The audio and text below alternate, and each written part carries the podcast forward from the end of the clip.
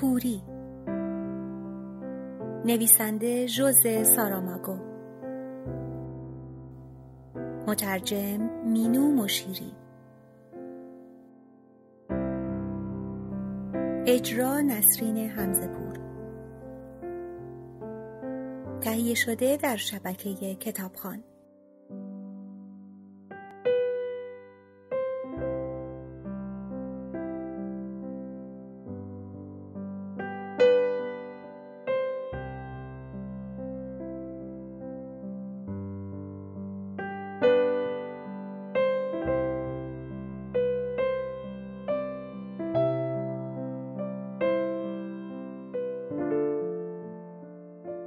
متوجه شد که در ورودی ساختمان به زور باز شده است. معلوم بود زبانه قفل شکسته. یک تراشه چوب دراز هم از چارچوب در کنده شده بود. زن دکتر در این باره حرفی نزد. دختر را گذاشت جلو جلو برود چون راه را می شناخت. از سایه های تاریکی که در پلکان افتاده بود پروایی نداشت. دختری که عینک دودی داشت دو بار از فرط هیجان پایش لغزید. اما با خنده گفت تصورش را بکنید این همان پله است که می توانستم با چشم بسته بالا و پایین بروم. عبارت های قالبی زبان اینطورند. از درک هزاران نکته ظریف مفهومی عاجزند. مثلا در این مورد میان چشم بستن و کور بودن تفاوتی احساس نمی شود. در پاگرد طبقه دوم در آپارتمان مورد نظر بسته بود. دختری که عینک دودی داشت دست به دیوار کشید و زنگ را پیدا کرد. زن دکتر یادآور شد چراغ جایی روشن نیست. دختر پذیرای این چهار کلمه ای شد که برای همه خبر ناخوشایندی را تدایی می کرد. در زد. یک بار. دو بار. سه بار. بار سوم با مشتهایش محکم به در کوبید و به صدای بلند گفت مامان بابا. و کسی در را باز نکرد. این کلمات محبت آمیز واقعیت را تغییر نداد. کسی نیامد بگوید دخترک عزیزم بالاخره آمدی؟ دیگر از دیدنت ناامید شده بودیم. بیا تو بیا تو. و این خانم دوستت هم بفرمایند. ببخشید که خانه کمی ریخت و پاش است. در آپارتمان همچنان بسته ماند. دختری که عینک دودی داشت گفت کسی خانه نیست و به در تکیه داد. سر را بر دستهایش که به سینه داشت گذاشت و گریه کرد. انگار تمام بدنش با درماندگی مطلق طالب ترحم بود. اگر تجربه کافی نداشتیم و نمی‌دانستیم روح بشر تا چه حد پیچیده است از این عشقی که نسبت به والدینش داشت و موجب چنین واکنش غمزده ای شد تعجب می کردیم. آن هم از دختری آزاد و ماجراجو. اما در همین نزدیکی ها شخصی هست که قبلا نیز تصریح کرده است که هیچ یک از این دو عامل دیگری را نفی نمی کند. زن دکتر کوشید دختر را تسلی دهد اما حرفی برای گفتن نداشت. همه می‌دانند که امکان زندگی دراز مدت در خانه برای مردم اندک است. پیشنهاد کرد از همسایه ها بپرسیم. اگر همسایه باقی باشد. دختری که عینک دودی داشت گفت بله برویم بپرسیم. اما لحنش نومیدانه بود.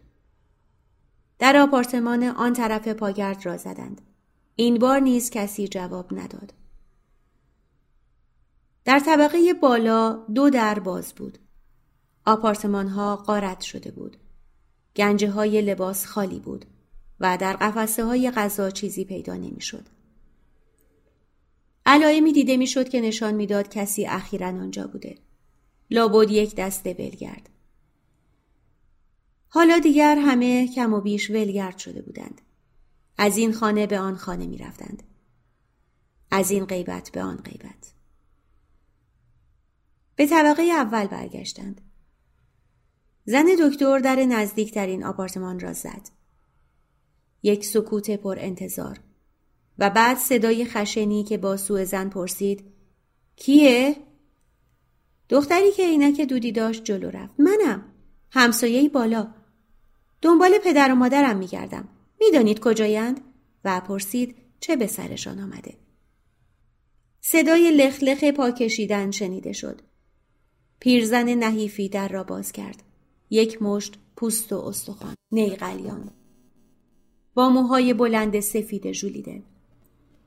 بوی توصیف ناپذیر و محوع ترشیدگی و گندیدگی موجب شد دو زن خود را عقب بکشند. پیرزن چشمایش را گشاد کرد. چشمایش تقریبا سفید بود. از پدر و مادرت خبری ندارم. فردای روزی که تو را بردند دنبالشان آمدند. من هنوز می توانستم ببینم آیا هیچ کس دیگر هم در ساختمان هست؟ گاهی صدای رفت آمده اشخاصی را از پله ها می شنوم. اما مال بیرون هستند و فقط برای خواب به اینجا می آیند. پس پدر و مادر من چطور؟ گفتم که چیزی از آنها نمی‌دانم. شوهر و پسر و عروستان کجایند؟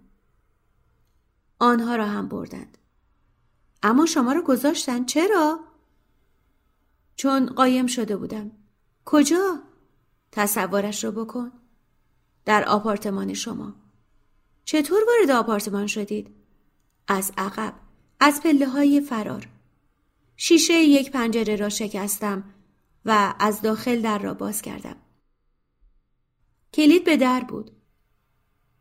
زن دکتر پرسید از آن به بعد چطور توانستید تنهایی در آپارتمانتان زندگی کنید؟ پیرزن با تعجب سرگرداند و پرسید دیگر کی اینجاست؟ دختری که عینک دودی داشت به او اطمینان خاطر داد و گفت دوست من است. همراه با گروه من است. زن دکتر اصرار کرد که مسئله فقط تنهایی نیست. غذا هم هست. در این مدت چطور توانستید برای خودتان غذا دست و پا کنید؟ برای اینکه من ابله نیستم و کاملا می‌توانم مواظب خودم باشم. اگر نمی‌خواهید جوابم را بدهید ندهید. من فقط کنجکاوم. خب پس به شما جواب می‌دهم. اولین کاری که کردم این بود که به تمام آپارتمان ها سر بزنم و هر چه غذا بود جمع کنم. خراب شدنی ها را فورا خوردم و بقیه را نگه داشتم. دختری که عینک دودی داشت پرسید چیزی هم باقی مانده؟ پیرزن جواب داد نه تمام شده. چشمهای کورش ناگهان حاکی از بدگمانی شد. همیشه در چنین موقعیتهایی نحوه گفتار همین است. اما در حقیقت پایه ندارد چون چشمها و دقیقا چشمها حالتی ندارند. حتی اگر از کاسه بیرون آمده باشند. دو شیء مدور و بی حرکتند. این پلک ها و موجه ها و ابروها هستند که در فساحت و لفاظی بسری نقش دارند. گویین که معمولا این خصوصیات را به چشم نسبت می دهند. زن دکتر پرسید پس حالا غذا از کجا پیدا می کنید؟ پیرزن با لحنی مرموز جواب داد مرگ پاورچین پاورچین در خیابانها روان است. اما زندگی در باغچه پشت خانه ها ادامه دارد. در باغچه پشت خانه ها کلم و خرگوش و مرغ پیدا می شود. گل هم هست. اما نه برای خوردن. خب شما چه می کنید؟ بستگی دارد. گاهی با کلم شکمم را سیر می کنم. گاهی یک خرگوش یا مرغ را می کشم و خام خام می خورم. اولها روی آتش درست می کردم اما بعد به خوردن گوشت خام عادت کردم. ضمناً ساقه های کلم شیرین هستند.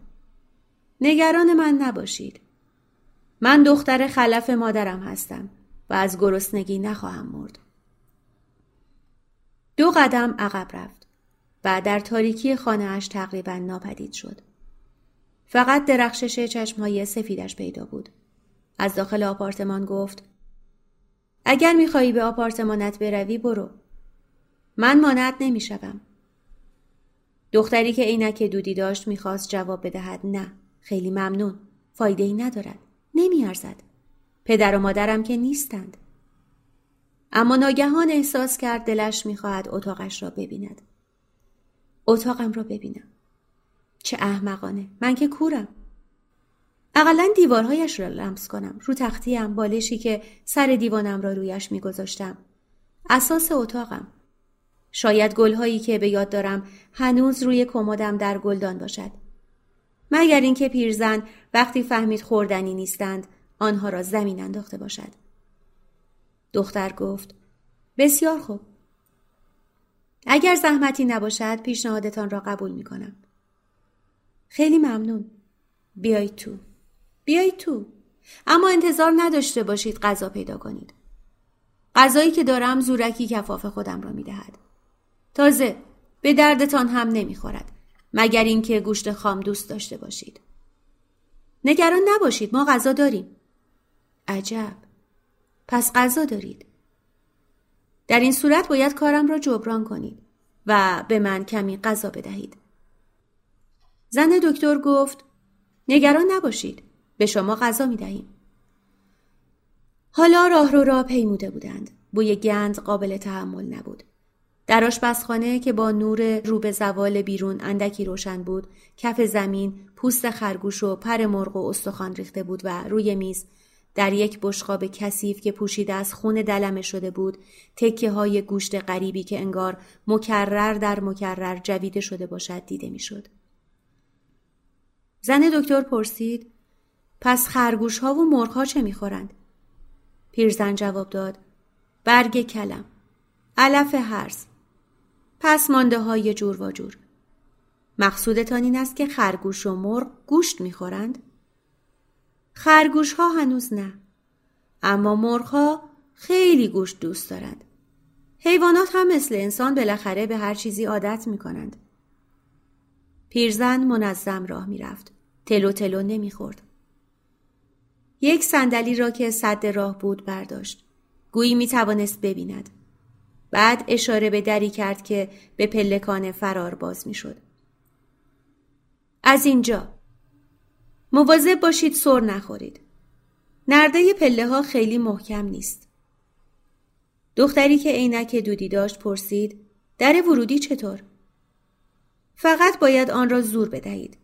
کلید پهلوی من است. همین هاست. دختر می‌خواست بگوید کلید مال من است. اما در همان لحظه فکر کرد کلید به چه دردش می‌خورد؟ اگر پدر و مادرش یا شخصی از طرف آنها بقیه کلیدها را کلیدهای در ورودی آپارتمان را برده باشند نمی‌شد که هر بار بخواهد به آپارتمان رفت آمد کند مزاحم همسایش شود. احساس کرد قلبش کمی فشرده شد.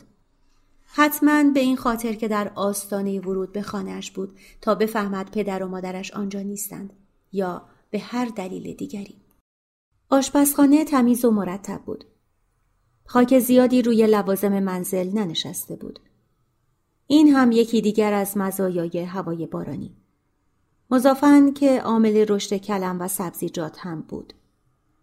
در واقع باغچه پشت خانه ها از طبقه بالا به چشم زن دکتر مثل جنگل های مینیاتوری جلوه کرده بود. از خود پرسید آیا خرگوش ها آزادانه جولان می دهند؟ حتما نه. لابد هنوز در لانه خرگوش ها در انتظار دست کوری بودند که برایشان برگ کلم بیاورد و سپس گوششان را بگیرد و در حالی که دست و پا می‌زنند بیرونشان بکشد و دست دیگر آماده ضربه کوری گردد که مهره های نزدیک جمجمشان را بشکند. دختری که اینک دودی داشت به یاری حافظه به آپارتمانش آمد. همانطور که پیرزن طبقه پایین به یاری حافظه نه سکندری رفت و نه از خود تزلزلی نشان داد. رخت خواب پدر و مادر دختر جمع نشده بود. لابد صبح زود دنبالشان آمده بودند. نشست و گریه سر داد. زن دکتر کنار او نشست و گفت گریه نکن. چه چیز دیگری می توانست بگوید؟ وقتی دنیا بیمعنی است، اشک چه معنایی می تواند داشته باشد؟ روی کمد اتاق دختر گلهای خشکیده در گلدان شیشه ای قرار داشت. آب گلدان تبخیر شده بود. دستهای کور دختر آنجا را تجسس می کرد. انگشتهایش به گلبرگ های خشکیده خورد. زندگی وقتی به حال خود رها شود چقدر بیدوام است. زن دکتر پنجره را باز کرد و کوچه زیر پایش را نگریست. همهشان بودند. روی زمین نشسته بودند و صبورانه انتظار میکشیدند. سگ تنها موجودی بود که سرش را بلند کرد. گوش تیزش به او هشدار داده بود. آسمان که دوباره ابری شده بود رو به تاریکی می‌رفت. شب نزدیک می‌شد. فکر کرد امروز لازم نیست برای خواب شب به جستجوی سرپناه بروند. می توانند همینجا بمانند. زیر لب گفت پیرزن اگر همه خانهاش را لگت کوب کنند خوشش نخواهد آمد. در همان لحظه دختری که عینک دودی داشت شانه او را لمس کرد و گفت کلیدها به در بود. با خودشان نبردند. پس مسئله اگر مسئله در کار بود حل شده بود. لزومی نبود متحمل بدخلقی پیرزن طبقه اول شوند. زن دکتر گفت می‌روم پایین بقیه را صدا کنم. نزدیک شب است. چه خوب. اقلا می توانیم زیر سقف یک خانه حقیقی بخوابیم. شما و شوهرتان می توانید در تخت پدر و مادرم بخوابید. حالا ببینیم. این منم که دستور می دهم. اما اینجا خانه من است. زن دکتر دختر را در آغوش کشید و گفت حق با توست. هر جور میلت است. سپس دنبال سایرین پایین رفت. وقتی گروه از پله ها بالا می رفت و با هیجان با یکدیگر سخن می گفت علا رقم هشدار راهنمایشان که هر طبقه ده پله دارد گاهی پایشان به پله ها می گرفت. مثل این بود که به بازدید محل آمدند. سگ اشکی بی صدا پشت سرشان می آمد. گویی این کار یومیش بود. دختری که عینک دودی داشت از پاگرد بالا هوای پایین را داشت. وقتی کسی از پله ها بالا می آید رسمش همین است. چه برای شناسایی او اگر ندانیم کیست چه برای خوش آمدگویی اگر دوست باشد. اما در این مورد نیازی به چشم نبود تا بداند چه کسانی می آید. بفرمایید. بفرمایید خانه خودتان است. پیرزن طبقه اول با کنجکاوی بیرون آمد. فکر کرد یکی از گروه هایی سر رسیدند که برای خواب به آنجا می آیند. اشتباه نمی کرد. پرسید کیه؟ و دختری که اینک دودی داشت از بالا گفت گروه من است. پیرزن متعجب شد. چگونه دختر خودش را تا پاگرد طبقه دوم رسانده است؟ بعد ذهنش روشن شد و دمق شد که چرا کلیدها را در قفل جا گذاشته است. انگار امتیازات انحصاری مالکیت ساختمانی را که در چند ماه گذشته به تنهایی دارا بود از دست می دهد. برای جبران ناخرسندی ناگهانیش حرف بهتری به نظرش نرسید. در را باز کرد و گفت یادتان باشد که گفتید به من غذا می دهید. زیر قولتان نزنید. و از آنجایی که زن دکتر و دختری که عینک دودی داشت هیچ کدام جواب ندادند چون یکی سرگرم هدایت گروه بود و دیگری سرگرم استقبال از آنها با عصبانیت داد کشید شنیدی چه گفتم؟ اشتباه کرد. چون سگ اشکی که دقیقا در همان لحظه از کنارش عبور می کرد پرید و دیوانوار شروع به پارس کرد. قوقا در تمام راه بله پیچید. از این بهتر نمی‌شد. پیرزن فریادی از وحشت کشید و به سرعت وارد آپارتمانش شد و در را پشت سرش محکم به هم زد. پیرمردی که چشم بند سیاه داشت پرسید این جادوگر کیست؟ این هم از آن حرف است که وقتی بلد نیستیم خودمان را ببینیم از دهانمان میپرد. اگر پیرمرد هم روزگاری را که پیرزن چشیده بود از سر گذرانده بود بعدمان نمی آمد بدانیم رفتار با نزاکتش تا چه مدت ادامه پیدا می کرد. به جز آنچه در کیسه ها آورده بودند غذایی نبود. باید حد اکثر امساک را به خرج می دادند. در مورد روشنایی به اختیارشان بود. دو شم در گنجه آشپزخانه پیدا شد که برای استفاده در زمان قطع برق بود و زن دکتر برای خودش آنها را روشن کرد. سایرین به نور احتیاجی نداشتند. نور آنها در سرشان بود. نوری چنان شدید که کورشان کرده بود. با اینکه سهم غذای این گروه کوچک اندک بود ولی انگار یک میهمانی خانوادگی برپاست. یکی از آن میهمانی های نادری که هرچه هر کس دارد به همه تعلق می گیرد. پیش از اینکه دور میز بنشینند دختری که عینک دودی داشت با زن دکتر به طبقه پایین رفتند رفتند به قولشان وفا کنند یا شاید صحیح تر این که رفتند ادای دین کنند و با دادن غذا باج عبور بپردازند. پیرزن با نقنق و ترشرویی تحویلشان گرفت. معجزه بود که آن سگ لعنتی پاره پارش نکرد. باید خیلی غذا داشته باشید که می توانید این حیوان را سیر کنید. با این بینش محکوم کننده انگار می‌خواست عذاب وجدان دو فرستاده را برانگیزد.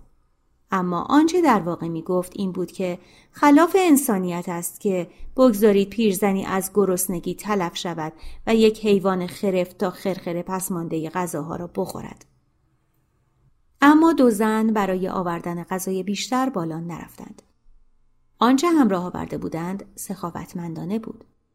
به ویژه اگر شرایط دشوار زندگی کنونی را در نظر داشته باشیم. و عجبا که پیرزن طبقه پایین به این امر واقف بود. روی هم رفته باطنش از ظاهرش بهتر بود. وارد آپارتمانش شد و با کلیدهای در عقب بازگشت و به دختری که عینک دودی داشت گفت بگیر. این کلید توست. و انگار این عملش کافی نباشد وقتی در را میبست زیر لب زمزمه می کرد. خیلی متشکرم. دو زن که حیرت زده شده بودند مجددا بالا رفتند. پس جادوگر پیر هم احساس داشت. دختری که عینک دودی داشت ظاهرا بیان که به حرف خودش اعتقاد داشته باشد گفت آدم بدی نیست. زندگی تنهایی در این مدت مشاعرش را مختل کرده است. زن دکتر جواب نداد. مصمم بود گفتگو را به بعد موکول کند و وقتی همه به رخت خواب و بعضی ها به خواب رفتند آن دو زن مثل یک مادر و دختر در آشپزخانه نشسته بودند و برای انجام سایر کارهای خانه تجدید قوا می کردند. زن دکتر پرسید حالا چه خیالی داری؟ هیچی. میمانم تا پدر و مادرم برگردند. کور تنها. من به کوری عادت کردم. با تنهایی چه می‌کنی؟ باید قبولش کنم. پیرزن طبقه پایین هم تنها زندگی می کند. تو که نمیخوایی مثل او بشوی. شکمت را با کلم و گوشت خام سیر کنی. در ساختمان های دور و اطراف هیچ کس دیگر زندگی نمی کند. میمانید شما دو نفر و از ترس تمام شدن غذا نسبت به هم احساس تنفر پیدا می کنید. با کندن هر برگ کلم انگار لغمه را از دهان دیگری بیرون کشیده اید. تو سر و ریخت آن زن بدبخت را ندیدی.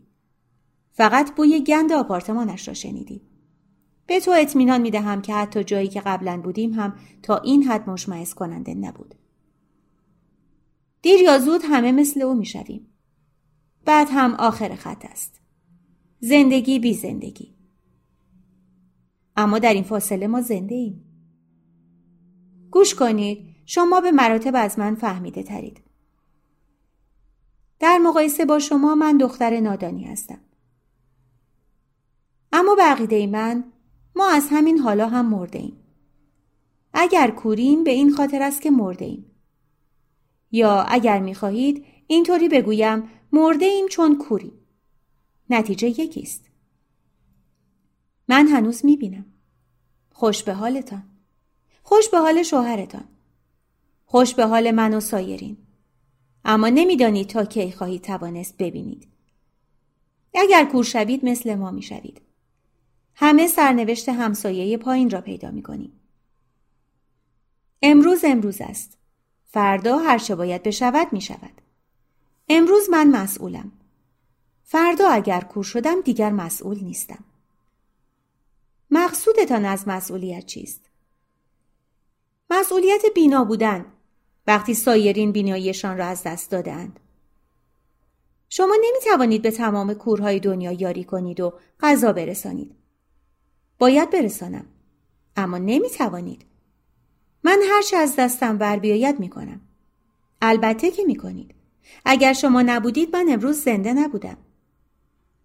من هم نمی خواهم حالا بمیری. من اینجا میمانم. وظیفه دارم. می‌خواهم اگر پدر و مادرم برگردند اینجا باشم. خودت گفتی که اگر برگردد. ما نمی‌دانیم هنوز هم پدر و مادرت باشند. مقصودتان را نمی‌فهمم. تو گفتی همسایه پایین باطنا زن خوبی است. زن بیچاره، پدر و مادر بیچاره، تو خودت بیچاره.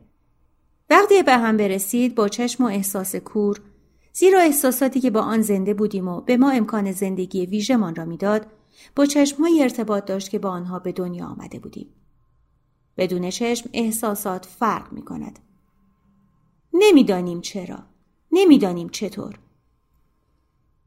شما می‌گویید ما مرده ایم چون کوریم. حالا فهمیدی؟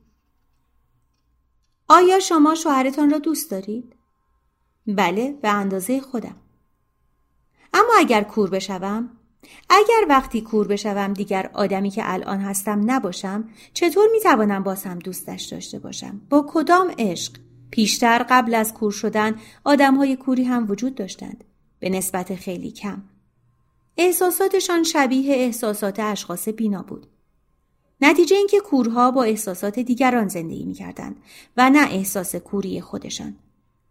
حالا البته احساسات حقیقی کورها بروز می کند. تازه اولش است. هنوز با یاد آنچه احساس می کردیم زندگی می کنیم. برای درک کیفیت زندگی امروز نیازی به چشم نیست. اگر کسی به من می گفت که یک روزی آدم می کشم، حرفش برایم توهینآمیز بود. اما من آدم کشتم. پس می خواهید من چه کنم؟ با من بیا.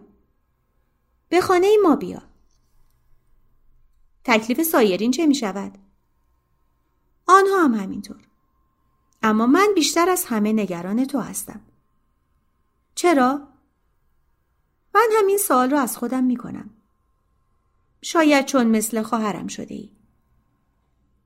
ولی ما مثل انگل خون شما را خواهیم مکید. حتی وقتی می توانستیم ببینیم هم انگل فراوان بود.